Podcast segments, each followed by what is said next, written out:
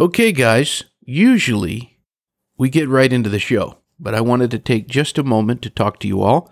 First of all, the show is now in its 16th year. Very happy about that, and I want to thank you for being here. A number of you have said that you would like to support the show. Well, if you're interested, now you can. If you've ever gotten enjoyment or inspiration from the Paul Leslie Hour, you could become a patron. All you do is go to patreon.com slash the Paul Leslie Hour, and you're there. All right, let's get into the show. The Paul Leslie Hour, helping people tell their stories. And now, your host, Paul Leslie. Hey, it's me. Ladies and gentlemen, we are joined by one of the distinguished pianists of our time. Jim Brickman is a musical force of creativity and inspiration. A hit songwriter, he also holds an interesting title, that of best selling solo pianist of our time. Expression seems to be his forte, whether live performance, his recordings, or his syndicated radio program, The Jim Brickman Show, which you can also hear as a podcast, not to mention his books. So it's great to say welcome to songwriter, performer, pianist, recording artist, and radio show host Jim Brickman. Thank you so much for making the time to talk to us. It's my pleasure. Nice to talk with you, Paul. So we had all these titles that we put on you, and no doubt this is a very busy life, and I'm sure very exciting traveling around playing music. But what would you say people don't see about your life? well, at the at the core, to me, the most important thing is having a, a point of view that is reflected in everything that I do. So, I I'm not really doing anything that is outside of the core of my mission, which is to connect with people emotionally, to take them on a journey to to romance, to inspiration, to escape, to laugh, to gather, to have emotional and calm moments, and pretty much everything that I do reflects that. So though it sounds like a, a long resume, the radio show and the books and the concerts and everything, they all dovetail and they all reflect kind of the the center of of gravity, which is my music. You just mentioned connecting with people emotionally. And one of the things that I did today, I listened to a lot of your music, but also anywhere I could, I looked for comments. And I have to say, I have not seen many artists where I saw more of an outpouring of personal things, what a song meant to them, or their personal connection to it. And I'm just curious to know is that something that you look at? Are you someone who maybe looks on a YouTube video for one of your music videos and see the different ways that you've connected with people? I, have over over time, but because I started the career before there was social media, most of what I'm used to is getting that one on one and listening to people's comments after the live performance or in any sort of forum where it's face to face. And so what you know what you yes the, the comments are amazing and kind and beautiful, but there's nothing better than having people take something that I serve up and taking it the way that I intended for it to be. You know, there's nothing worse than being misunderstood, really. Like, I'm intending to, you know, share a romantic piece with you, and then your reaction is, that doesn't feel very romantic. So then, you know, you you you want the, the best thing is to have people react in the way that you are sharing and understand that that's really what you're aiming to do. You were talking about connecting with people face to face. What is that like for you? I mean, you are in some cases shaking the hand of someone or saying hi to someone who they have hours and hours that they spend with you because they listen to you. So, what's it like on your end when they come up to you and they tell you something like that? It's it's very hard to accept because when when you I think most performers would say that they have a hard time accepting compliments and I think the reason is because we all you know this comes from me at least I can only speak for myself in a very it comes very easily I don't I don't work hard at it. And I think sometimes when something comes as an artist or a singer or a painter or a dancer or any of those things, of course you learn your craft. But when it comes naturally and I trust what I'm doing and and how it is goes through the air and received to somebody else, it's hard to take the it's hard to take the compliment even though i know of course they're being honest with me. But i think like like most performers or most people who share their gift or their talent with people it's hard it's hard to accept i'm i'm so appreciative of it and as you said people spend hours and hours listening to me and basically that's like listening to my heart because i'm that's where it comes from is deep inside. So it's almost like they know me. They've met me, but I haven't met them. Hmm. Is there a mode of expression where you find yourself it's the most exciting? Uh, well, live performing to me is is my favorite part of what I do. I don't I don't particularly enjoy recording in the studio. Live performing is you know, is the true test of whether you're whether you're affecting people with an immediate reaction to whether they like it or not. and what about the recording studio? You said you don't particularly like that. Why is that? It's because it because you're aiming for a non-existent perfection. There's no such thing as the ultimate take or the you know it doesn't it's not quantifiable qualitative and objective so it could never end because it's never it's like cooking or you know how do you know when it's done? When the recipe is complete. There's no such thing. It's it's it's whatever you make it. And so you have to learn to to feel like you've you've expressed it the the way that you want it you originally intended it for it to be.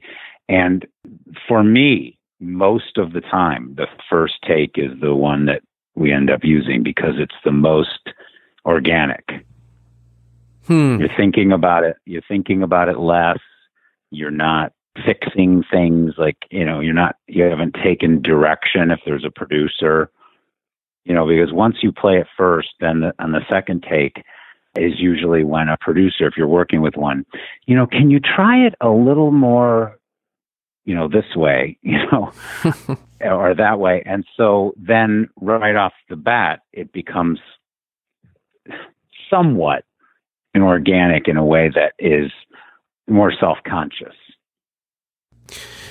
Who are the pianists that you love? I I don't love pianists.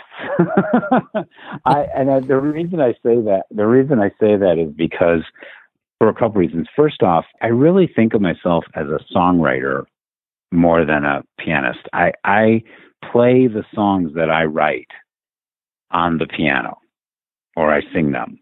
But I'm not a pianist like virtuoso. I'm a songwriter who plays those songs on the piano and I'm a composer, which is a very a big distinction that I don't that sometimes I don't think people understand that interpreting Brahms, Beethoven, jazz composer, pop song composer, interpreting work is a completely different thing than composing and playing your own music.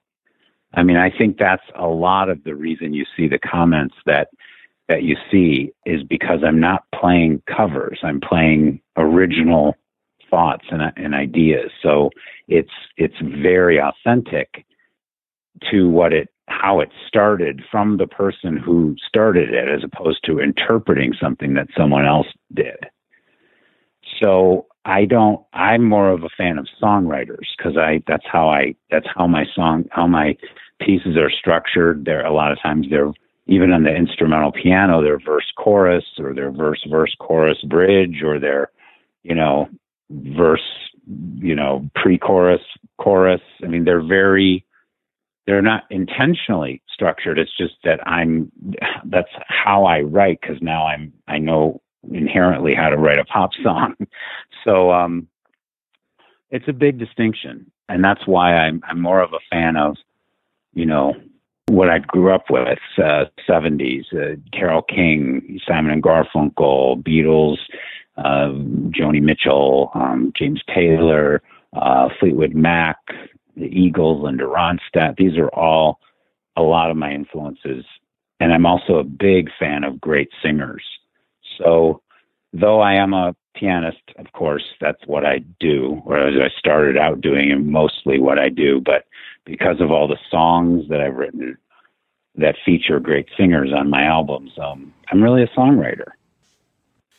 Speaking of these great artists that have worked with you, what is that like when you have someone like Johnny Mathis and you get to go into a recording studio with, I mean, arguably one of the best singers that has ever been? is that at all intimidating? It it it's surreal, is what it is.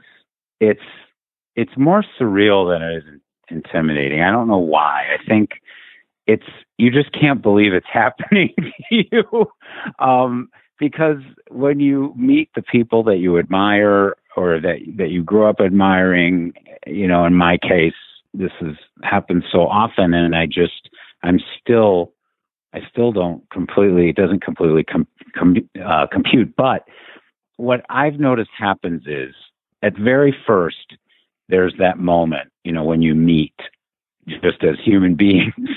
And then you know it's intimidating. But then when you start to work with the person then it becomes you're both working together.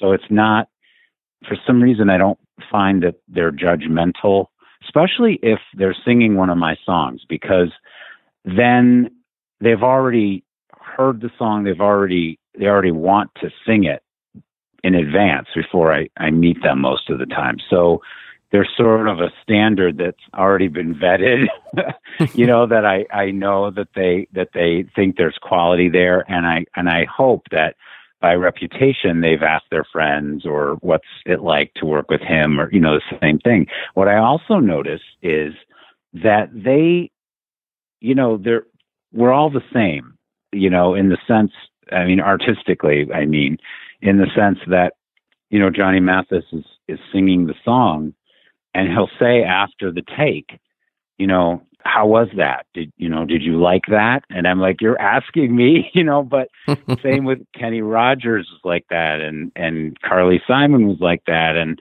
Olivia Newton-John like that because they're like like all artists. They're they want to be liked. They want to to you know they want their the take to be. I mean, they know that it's going to be on recording forever too. So and you know it's a vulnerability to put yourself out there no matter how big a star you are uh, but it's still intimidating to me i noticed a lot of connections with you and country music not only great singers from country who have recorded your songs or worked with you but also you know i was listening to your Dolly Parton interview. I listened to the Trisha Yearwood interview that you did. I'd be curious to know what does Jim Brickman think of country music? Well, in all music, and this goes for every genre, I've always taken the approach that music is music. You know, um, like Martina McBride, let's say, is not a country singer. She's a singer who chooses repertoire that is a in a country category, let's say. You know, so if you listen back to, to like Linda Ronstadt, who is one of my favorite singers of all time, you know, that stuff in retrospect sounds so country, a lot of it. The e- Eagles sound so country, you know, and, and based on what we categorize as that. And yet at the time it wasn't. So to me, it's, it's about the singer and their ability to tell a story. It's not so much the genre. And because I'm a storytelling songwriter, you don't find as many great singers who tell a story in, in pop music. You find, and they're also not accessible to me. Like at the very beginning, the only people that be interested in singing one of my songs at the very beginning were country singers because or Christian or jazz or something because most of the great pop singers, at least at that time, were like Whitney Houston, Mariah Carey, or you know, and and they're not going to sing some like first album solo piano player song. So it was a kind of uh, I would say means to an end. it, it accomplished all the things that I was looking for: a great singer to sing a song of mine, and and a genre that didn't know me, so I could get exposed to another category of music. But to me, in the end, it's all music, just music. I was listening to that song Never Alone. And I'm curious to know what was it about that one that pulled you in?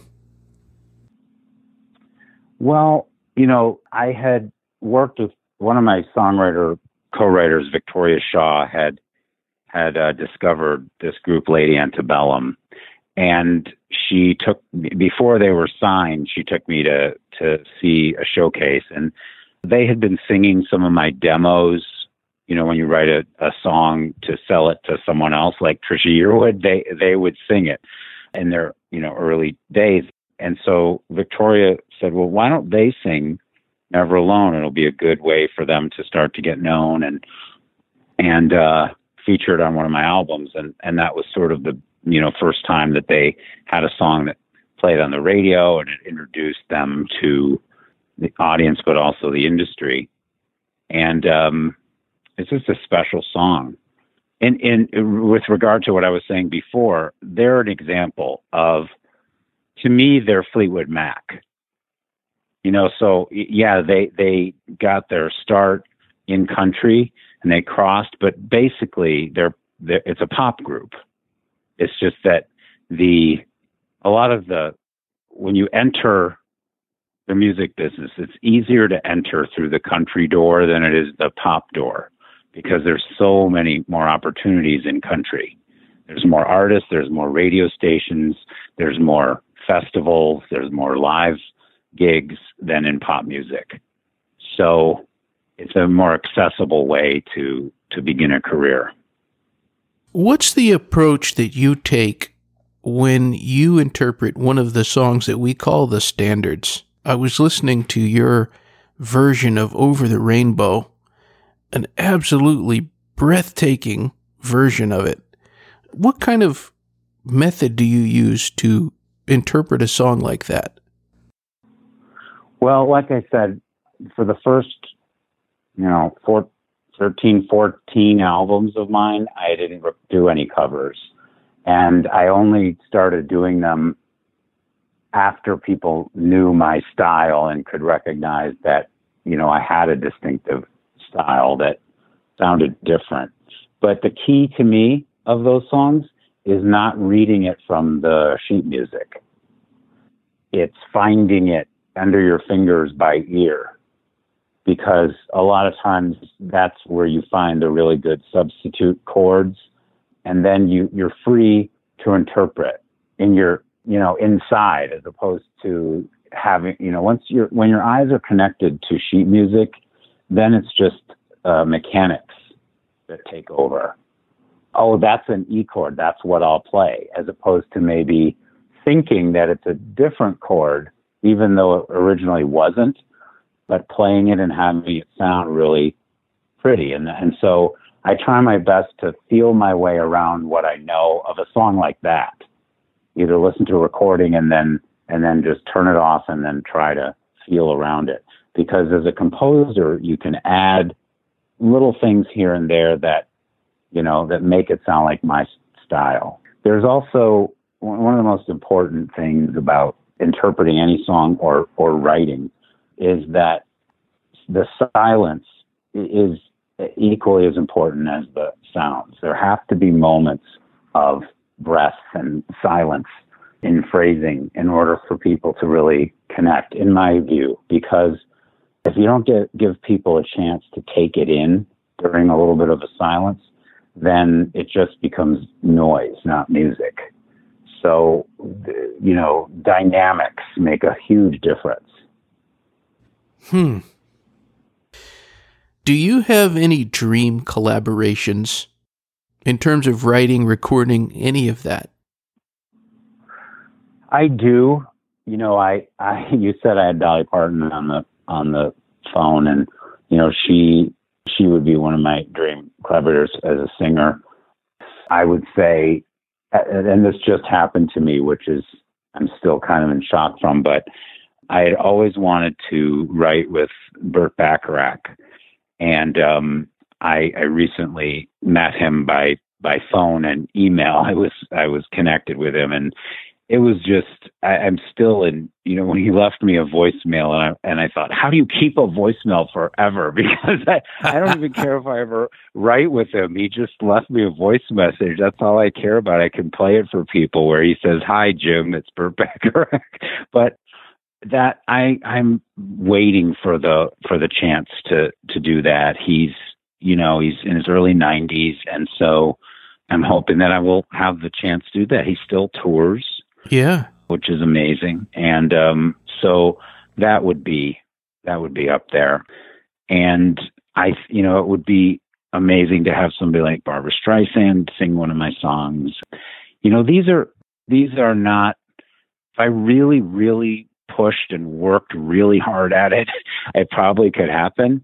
But sometimes sometimes you don't want to do that. Sometimes it's better to just leave it alone. You know, sometimes you it's like you have to be careful what you wish for, but not not necessarily because the personality or something, but because it has to be the right song. It's it's not it's not right to just do it to do it. Like, oh, I I did a duet with Dolly Parton. Oh, what do- song did you do? We did Silent Night or something. It's it's sort of like yes, that's nice, and it would be in my interpretation, but it I'm not sure what it does for hmm. anybody mm. other than ego for me, you know.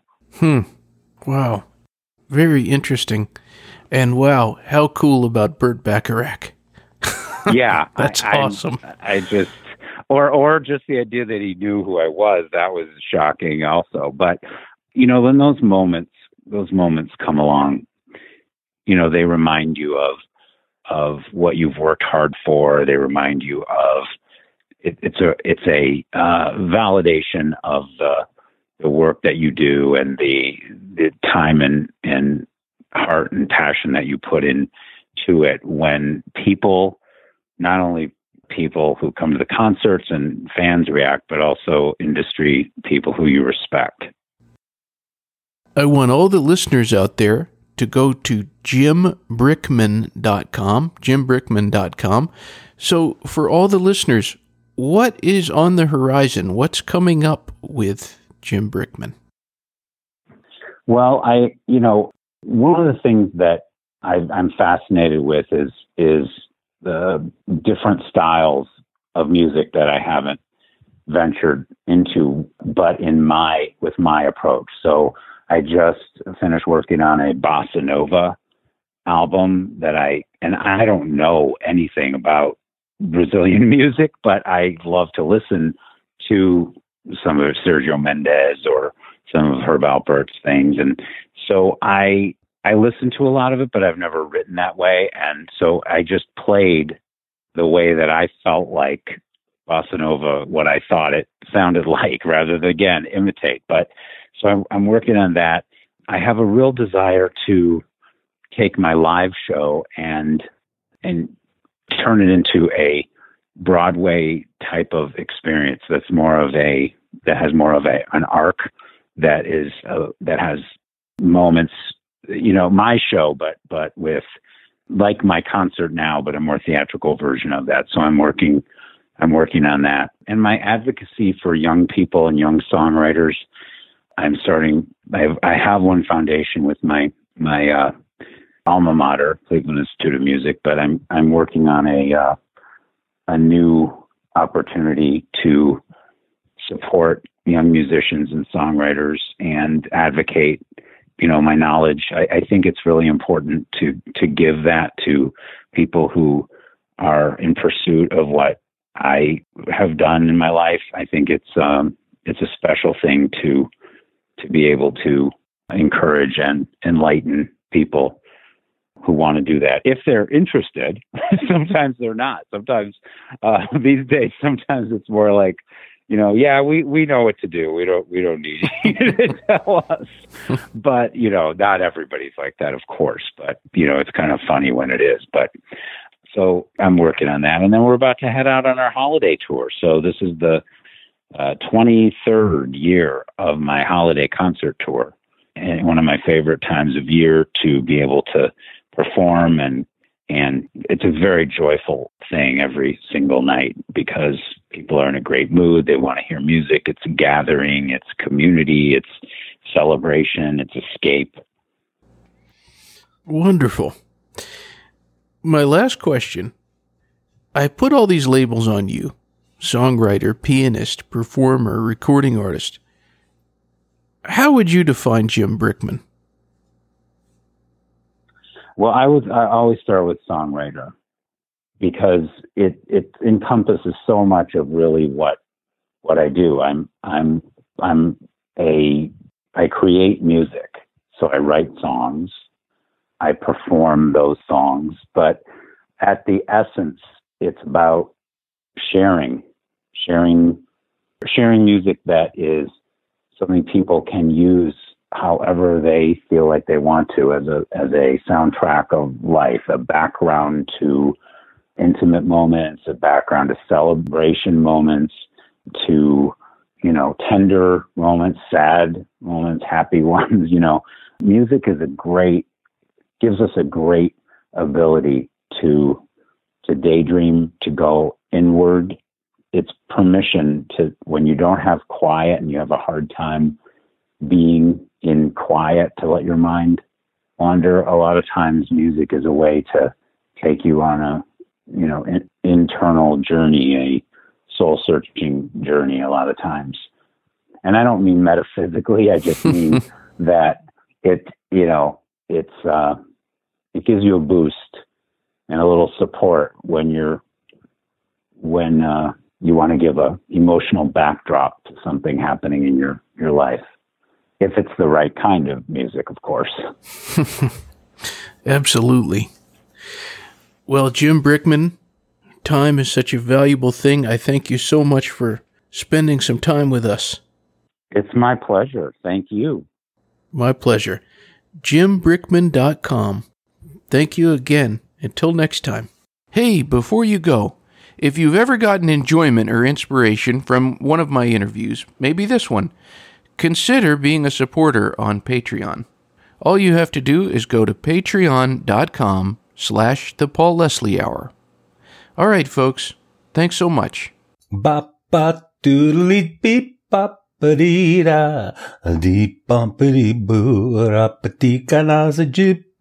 boo,